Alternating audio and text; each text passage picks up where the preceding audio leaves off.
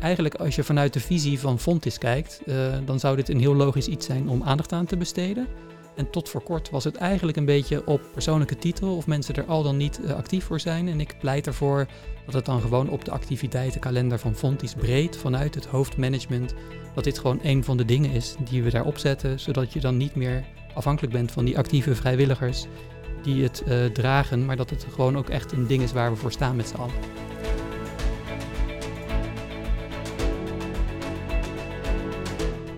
Welkom bij een nieuwe aflevering van de podcastserie Fontys Pride. En vandaag bij mij aan de tafel zit Reinout Heydra. Welkom Reinout. Dankjewel. Reinout, wij zijn hier op jouw werkplek in Tilburg. En misschien kun je aan de luisteraar vertellen waar we zijn en wie jij bent. We zijn hier op de lerarenopleiding aardrijkskunde. Ik ben docent aardrijkskunde. Ik werk nu een jaar bij Fontys op vlot. Fontys leraaropleiding in Tilburg. En ik heb hier eerder ook al gewerkt. Dus ik ben eigenlijk een remigrant. En wij zijn aan elkaar gekoppeld omdat het binnenkort Paarse Vrijdag is. En daar worden activiteiten voor georganiseerd. En een van die activiteiten, daarin gaan mensen met elkaar in gesprek als levend boek. Jij en ik zijn beide een levend boek. En wellicht is het aardig om eens te vertellen wat wij daar gaan doen, maar misschien kan je ook vertellen wat je hier op de opleiding doet met bijvoorbeeld de GSA of wat je doet in het kader van Pride bij Fontys. Dat kan ik zeer zeker. Ik heb dit jaar eigenlijk ingezet op en de opdracht gekregen om Paarse Vrijdag een beetje ook op de kaart te zetten. Het verzoek kwam ook vanuit Fontys Pride en het was ook eigenlijk ook wel een wens om het vanuit hier te doen.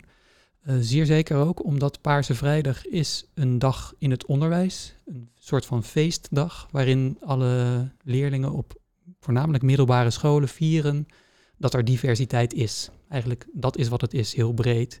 En daar zit dus een deel in dat je elkaar respecteert en accepteert. En de focus van Paarse Vrijdag is eigenlijk ook genderdiversiteit en seksuele geaardheid, zeg maar. Nu zitten wij op een lerarenopleiding. En onze studenten lopen dus stage in het voortgezet onderwijs en komen dus direct daarmee in aanraking met dat soort festiviteiten op scholen. Het belangrijkste van Paarse Vrijdag trouwens is dat iedereen in het paars gekleed gaat en dat de versiering paars is. En vanuit die hoedanigheid vind ik dus dat onze studenten, dat wij eigenlijk een beetje achterlopen, want wij doen er nog niet zo heel veel aan en dat gaan we dit jaar inhalen. Glas is half vol, dus vanaf dit jaar staat het als een huis en wordt het een jaarlijks terugkerend iets. En daar zitten meerdere kanten aan. Dat zit dus iets aan dat wij als lerarenopleiding altijd moeten spiegelen en moeten meedenken wat onze studenten kunnen in de praktijk daarmee en hoe je dat kan. Maar ook willen wij aangeven als Fontys dat mensen die hier studeren ook veilig moeten zijn, zich veilig moeten voelen en uiteindelijk niet gepest, niet gediscrimineerd. Dat soort elementen zitten daarin. En je ziet dus dat het al jaren gaande is op middelbare scholen. Al meer dan 1500 doen eraan mee. En ook meer en meer lagere scholen besteden daar op een of andere manier aandacht aan. Dus het is ook hoog tijd dat wij aansluiten en dat doen we met veel plezier. En voor aankomende Paarse Vrijdag hebben we een programma opgesteld voor de hele week. In aanloop tot Paarse Vrijdag, gesteund vanuit de directie hier. Met een aantal elementen specifiek voor studenten, maar ook een bijeenkomst voor ons, docenten en medewerkers. Ook om aan te geven dat wij ook nog heel veel te leren hebben. En op die manier willen we dus aandacht aan besteden, op de kaart zetten en deze bal laten gaan rollen. Is het voor jou handig om aan de hand van het programma van die week, want het is een week vol festiviteiten, dat je aan de hand van het programma van die week de luisteraar meeneemt van wat kan de student dan hier verwachten? Tuurlijk, dat is een mooi logisch verloop. We beginnen eigenlijk op de maandag 4 december. Willen we graag bij binnenkomst dat het gebouw in paars versierd is. Echt duidelijk dat we echt een stempel drukken. Dat het Paarse Vrijdagweek is, so to speak. We trekken op samen met de studieverenigingen. Die gaan ons helpen om het gebouw te versieren, samen met wat collega's. Dus hebben we versiering. We hebben materiaal, regenboogarmbandjes, allemaal kleine gadgets die we gaan uitdelen, die beschikbaar zijn. Verder hebben we het programmaatje, dat gaan we uitdelen. De officiële opening van de week gaat zijn vanaf 11:30. Gaan we de Pride-vlag hijsen. Dat gaan 3 directeuren, dus de directeur van ons instituut, plus van de PABO en ook nog de overkoepelende PABO-directeur. Onder andere, die komen hier. Gaan we in een bonte stoet die georganiseerd wordt met onder andere hulp van de circusschool, Fontys Circus. Gaan we richting het vlaghijsmoment en daar ondertekenen de directeuren een officiële solidariteitsverklaring. En daarmee begint de week en dat is dan de maandag. Die week valt natuurlijk ook Sinterklaas. Dus op dinsdag hebben wij paarse pietjes rondlopen en die delen regenboogpepernoten uit en het programma. Dus dat is het element op de dinsdag. Op de woensdag hebben we verder een workshop specifiek voor studenten over gender en diversiteit. Die wordt gegeven.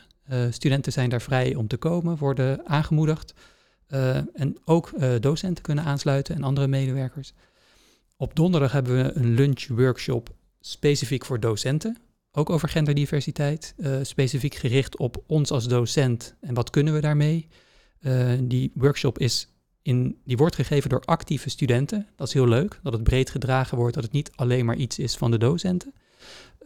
Daarbij krijgen we hulp van de gemeente Tilburg, die zal aanwezig zijn. En de COC heeft een actieve rol ook om aan te geven wat zij zoal doen op scholen, in de voorlichting. En ook waar ze tegenaan lopen. En de wens en de hoop is dat we dan ook wat praktische tips krijgen. Wat kunnen wij als lerarenopleiders wat kunnen wij er zelf mee als doelgroep? Wat kunnen wij er doen richting onze stagiairs? En hoe kunnen wij de stagiairs helpen in de praktijk? En dan vrijdag is dus de dag. Iedereen in het paars versierd. Roepen we op om dan selfies te maken en in te sturen met een hashtag. Een kleine wedstrijd eraan wie er het paarst of het leukst verkleed is. En dan uiteindelijk hebben we een inclusiecafé. En het inclusiecafé, daar zijn jij en ik uitgenodigd onder andere. Om dan als levend boek te fungeren. Zodat we in diepte gesprekken kunnen voeren over onze verhalen. Zo zijn er meerdere mensen uitgenodigd. En dat wordt geloof ik gemodereerd of begeleid door een drag king en 2 drag queens. En dat is dan een soort spetterend einde van de hele week. Dus best wel een massief programma. En dat laatste, dat vindt dan plaats in het café wat hier in gebouw P1 zit? Ja, klopt.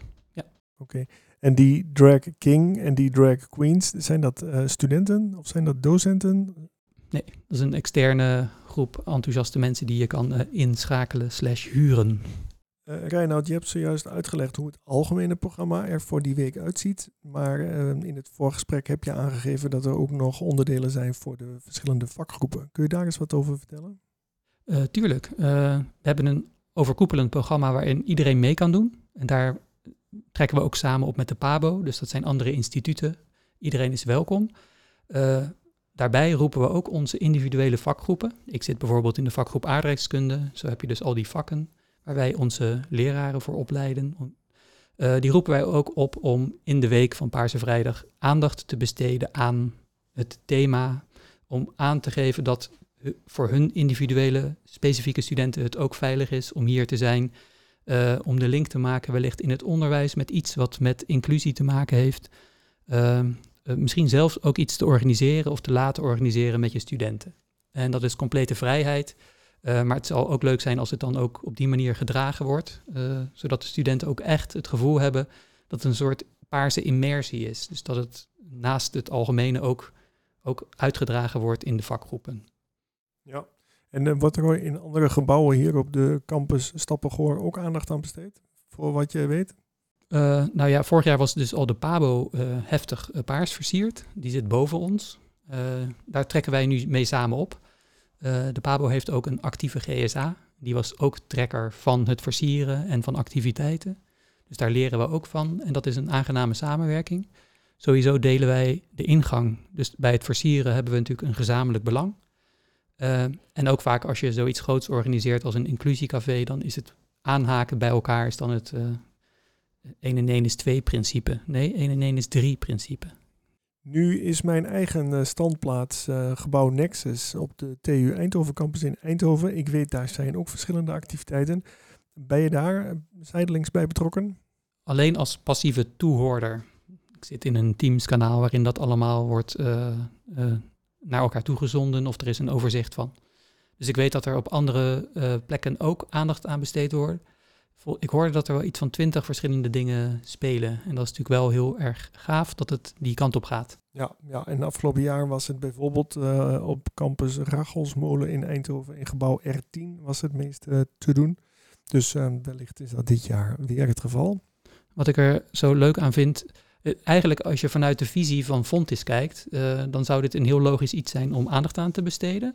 En tot voor kort was het eigenlijk een beetje op persoonlijke titel of mensen er al dan niet actief voor zijn. En ik pleit ervoor dat het dan gewoon op de activiteitenkalender van Fontys breed vanuit het hoofdmanagement, dat dit gewoon een van de dingen is die we daarop zetten, zodat je dan niet meer afhankelijk bent van die actieve vrijwilligers die het dragen, maar dat het gewoon ook echt een ding is waar we voor staan met z'n allen. Nu merk ik tijdens dit gesprek en ook het voorgesprek dat je heel enthousiast bent hierover. Dat je vol passie hierover praat. Hoe ben jij zo hierin verzeild geraakt? Hierin als in Paarse Vrijdag? Of? Ja. Er zit een klein persoonlijk belang in. Ik ben onderdeel van de LHBTIQ+. Dus dan sta je er anders in. Ik heb zelf met mijn man vormen wij een regenbooggezin. We hebben een dochter van 10 jaar die we samen met een moeder, goede vriendin opvoeden. Dus sowieso is het een rode draad in mijn leven.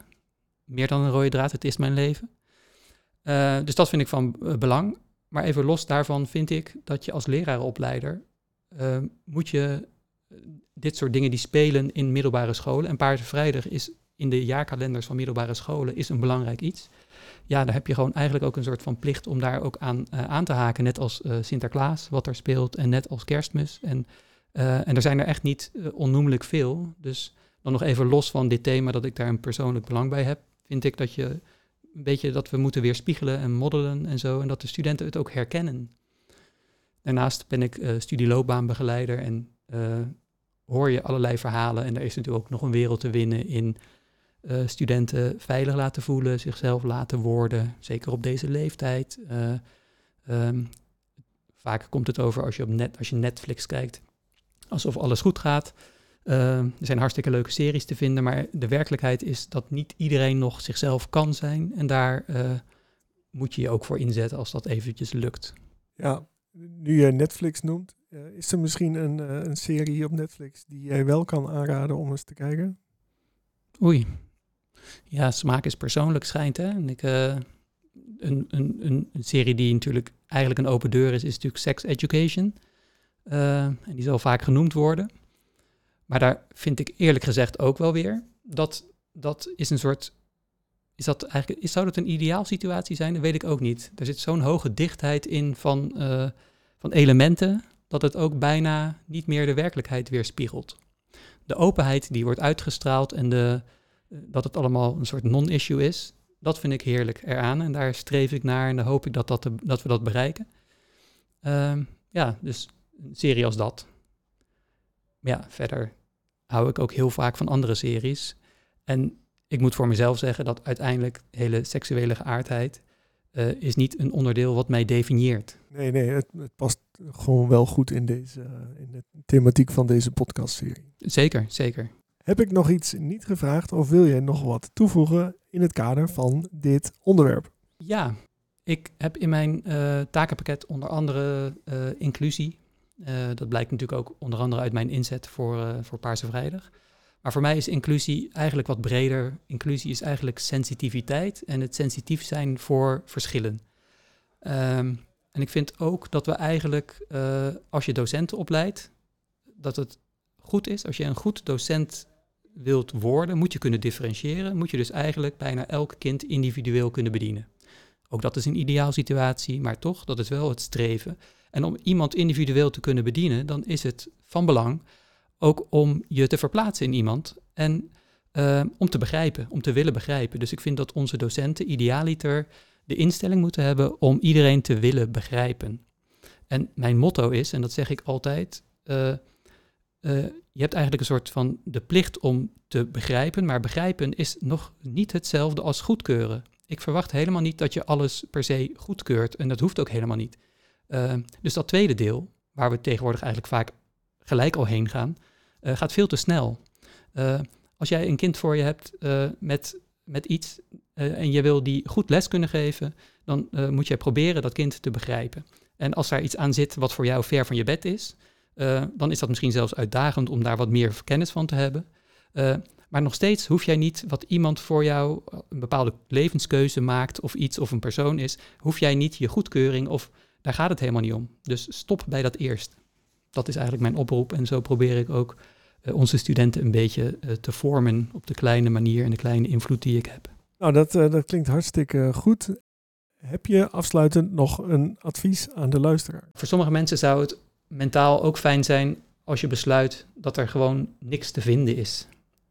Want als je heel erg aan het zoeken bent het hele leven en als je heel veel aan het zoeken bent en je kan, uiteindelijk kom je toch tot de eindconclusie dat er niks te vinden is, dan was die hele zoektocht ook heel veel energie, zeg maar. En dan had je die energie misschien kunnen spenderen in het leren van Chinees. Ja, maar wanneer weet je nou dat er niks te vinden is? Nee, het past bij je en ik snap helemaal dat dat niet zo werkt. Maar ik gun iedereen ook het beste pad. En als dit bij je past, dan volg je dat beste pad. Maar soms kan je wel eens mensen helpen om... zeker in deze tijden, vind ik hoor. Want het is een hele individualistische tijd. En dan, voor je het weet, blijf je zoeken naar jezelf en naar nog weer een laag van jezelf. En dat individualisme dat helemaal diepgaand is. En dan dan vergeet je misschien ook dat we in een groep leven of moeten leven en solidariteit of heel veel aandacht voor jezelf en voor zelf. Het zoeken naar nog meer van jezelf gaat ook ten koste van wellicht verbinding zoeken. Dus het is ook een tijd waarin er een enorme eenzaamheid is onder studenten en ouderen en mensen. Ja, ik ben helemaal niet onderlegd hierin en ik mag geen conclusies trekken, maar het zou interessant zijn om te kijken of dat niet samengaat. Een soort verhoogde individualisme, zoeken naar zelf en identiteit en dan ook nog eenzaam zijn. Jammer als dat allemaal met elkaar te maken zou hebben. In combinatie met social media, dat iedereen zich niet goed genoeg voelt en... Hey, een heel andere vraag. Heb jij toevallig een van de eerdere afleveringen geluisterd van deze podcastserie? Ja, zeer zeker. Ik heb die ene geluisterd van Erik Stefan. Ook omdat ik met hem gesproken heb. En ik ben blij dat hij een paar weken geleden dat het gelukt is om het personeelsbeleid bij Fontys aan te laten passen. Dus dat is een hele mooie. En ook omdat ik een tijdje vrijwilliger ben geweest in het bestuur van Meer dan Gewenst. En dat is de stichting die hij ook geloof ik noemt in zijn podcast. Die hierachter zit als steun en toeverlaat. En die strijdt voor gelijke rechten voor regenbooggezinnen. Ik ben bijvoorbeeld gevoelsmatig en 100% vader van mijn dochter. Maar ik heb eigenlijk op papier geen rechten omdat mijn man is de officiële vader. En je kan in Nederland tot nu toe niet meer dan 2 ouders hebben, terwijl mijn dochter heeft er 3. Het wetboek weerspiegelt nog niet de realiteit. Dus daar is nog een inhaalslag te maken. En Fontys heeft daar een kleine stap in gezet. Supergoed. En als de luisteraar die hierin geïnteresseerd is meer wil weten, naar welke website kunnen ze dan gaan? Ja, dat is de website van Meer dan Gewenst, onder andere. .nl? Ja, .nl. Dat is een steunorganisatie voor mensen die zelf een gezin willen beginnen of een gezin zijn. En daar is heel veel informatie te vinden, veel kennis van zaken. En ook, daar wordt ook gelobbyd richting de politiek. Zoals vandaag de Tweede Kamerverkiezingen. Hebben ze ook actief met het Roze Akkoord en zo. Daar zitten ze ook altijd bij en in. Standpunten en politieke partijen die dan zich uitspreken om dit... wat ik net noemde, om die lacunes in de wetten nog te vereffenen of weg te halen. Welke partijen dat tekenen en niet. Ja, ik wou eigenlijk niet gaan noemen welke partijen dat zijn. Nee, ik ook niet. Nee, okay. Dan zijn we het daarover eens. Ja, nee, het is helemaal geen politiek oproep. Klopt.